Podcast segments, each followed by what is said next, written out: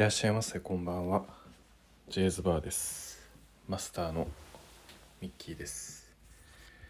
えー、明けましておめでとうございます。えー、今日は1月15日か14日どっちかだったかな。のえっ、ー、と夜中に撮っております。えー、もうね明けましておめでとうっていうタイミングではないんですけれども。なんか年始一発目ということで、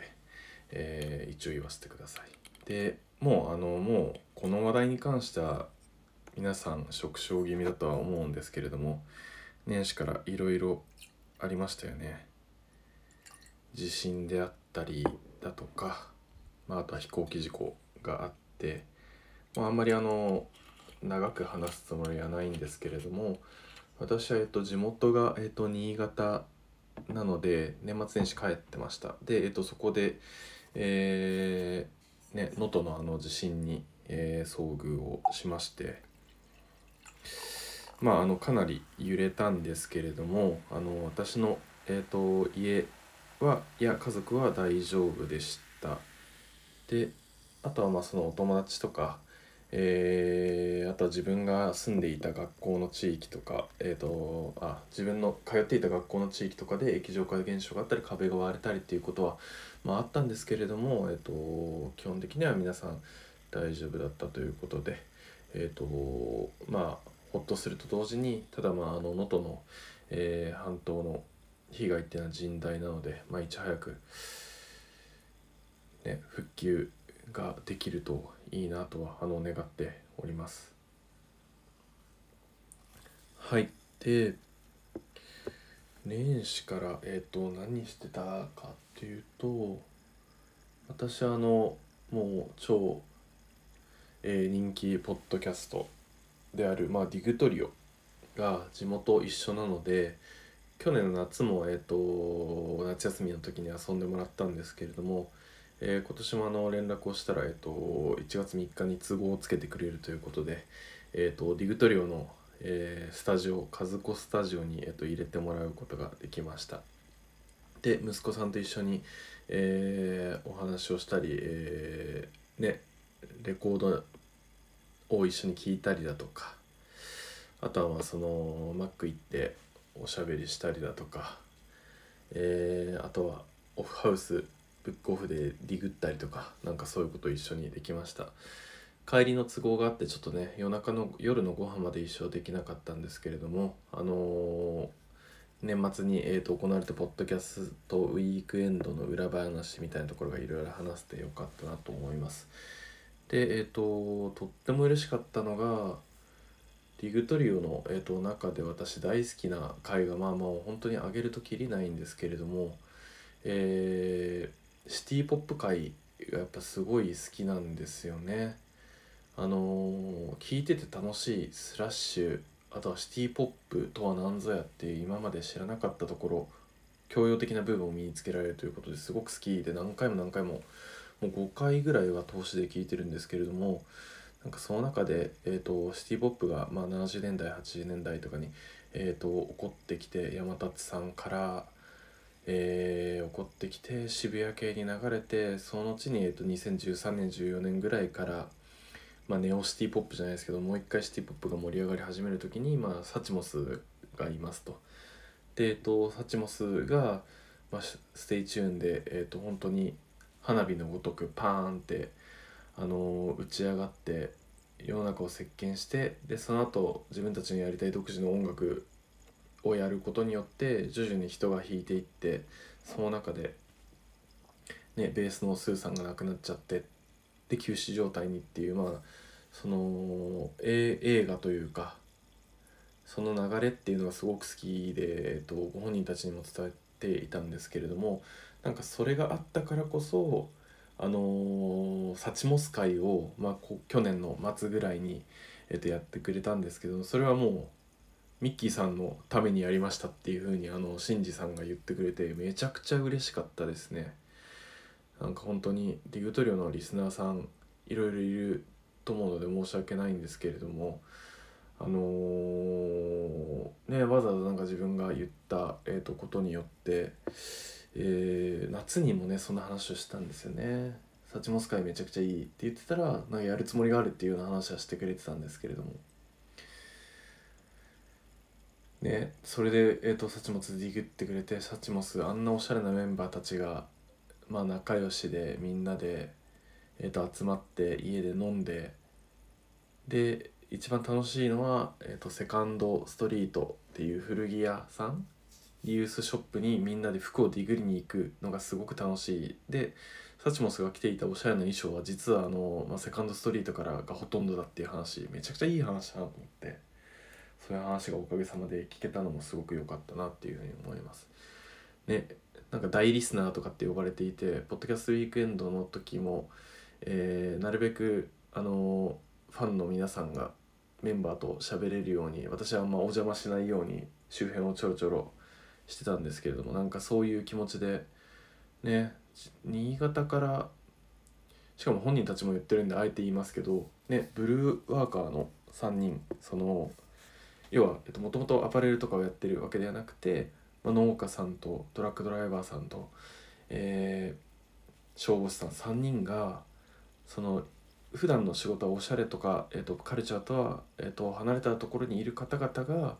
まあそのカルチャーの発信をしてそれをあの東京のビームスの店員さんたちが聞いてたりとか、ね、尖ったアーティストとかクリエイターとかモデルさんとかが聞いてくれたりしてるっていうのはなんか私から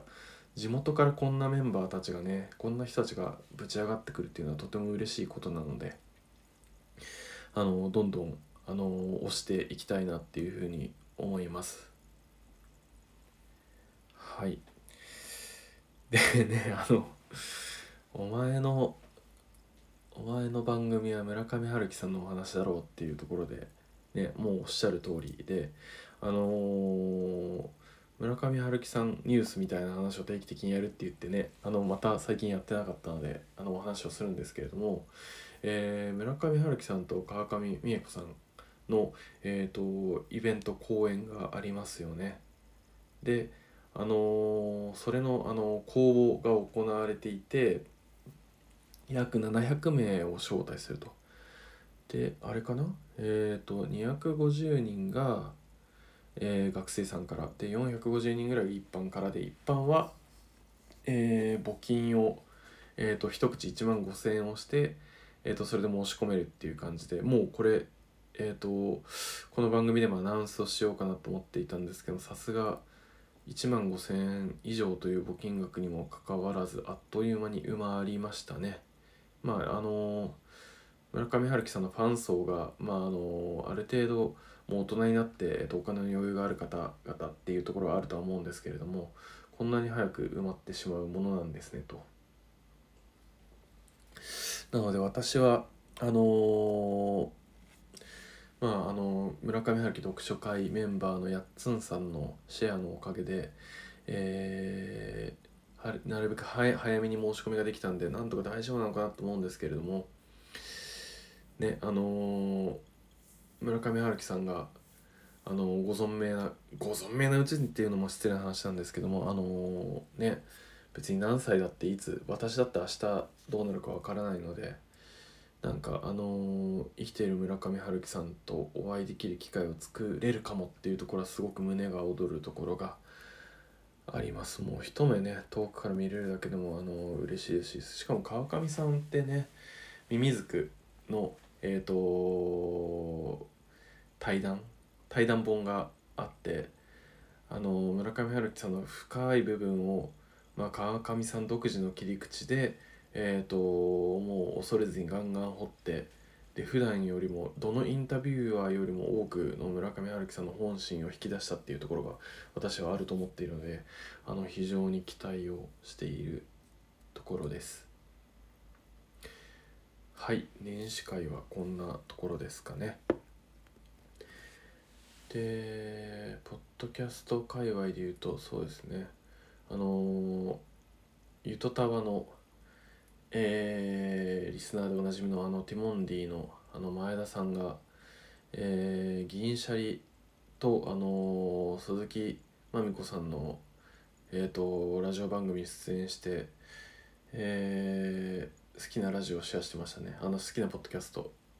ゆとたわと、まあ、あのうちにもゲスト出てくれた寮の宇宙話のりょうさん。あとは私の大学の研究室の、えー、同期の、えーと、内札の、えーと、柿農家さんがやってるポッドキャストである、まあ、内札の、あのご夫婦のね、えー、ラジオをシェアしててびっくりしましたけれども何よりも前田さんが本当にあの言っていたことが非常に共感していてなんかその芸能の方々とど誰と会ったとかどんなテレビをやったとかみたいな話じゃなくて自分が接さないあの一般の人たちの掛け合いがいいんだと。なんか掘り下げて掘り下げて、えー、と膨らましていくとかじゃなくて自分の好きな内容をぶつけ合って、えー、と膨らまそうともしないようなあの話の感覚が好きなんだっていうような話を聞いていてああそれはもっともだなっていうところで私は微妙にそのお仕事でそういう芸能とかテレビとか関わるのでなんかそういう話をしがちなんですけども逆に言うとそういうねタレントさんであったりインフルエンス界隈とかにとってはつまらない話をしてるという瞬間があるのかなっていうところがありました。はい。ねえそれついでにあれ言うとあれなんですけどもなんか最近えっと「深夜の蜂蜜」っていう東京だだけ関東だけなのかななんかフジテレビの番組でわらしべ長者企画みたいなのがあってたまたまそれに私出くわしてあのその番組でリーバイスレッドっていう私が好きなジーパンを広めるために、えーと、名前出してくれるんだったらあげますよって言ってリーバイスレッドあげて出演したりしています。あとはもうまたあのリーバイスレッド関連で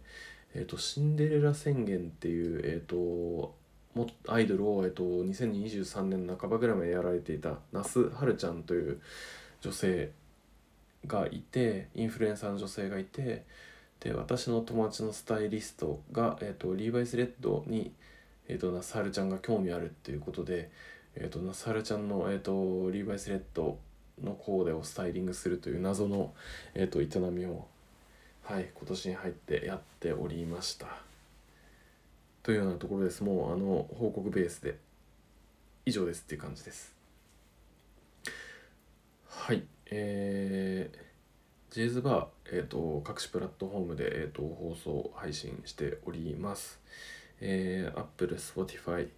えーと、Google、Amazon で配信をしております。ので、はい、ぜひともフォロー、サブスクよろしくお願いいたします。えー、あとは、えー、YouTube、あのー、ちょこちょことやっておりますので、こちらもフォローであったり、えっ、ー、と、高評価の方よろしくお願いいたします。それではまたのご来店をお待ちしております。ジェズバーでした。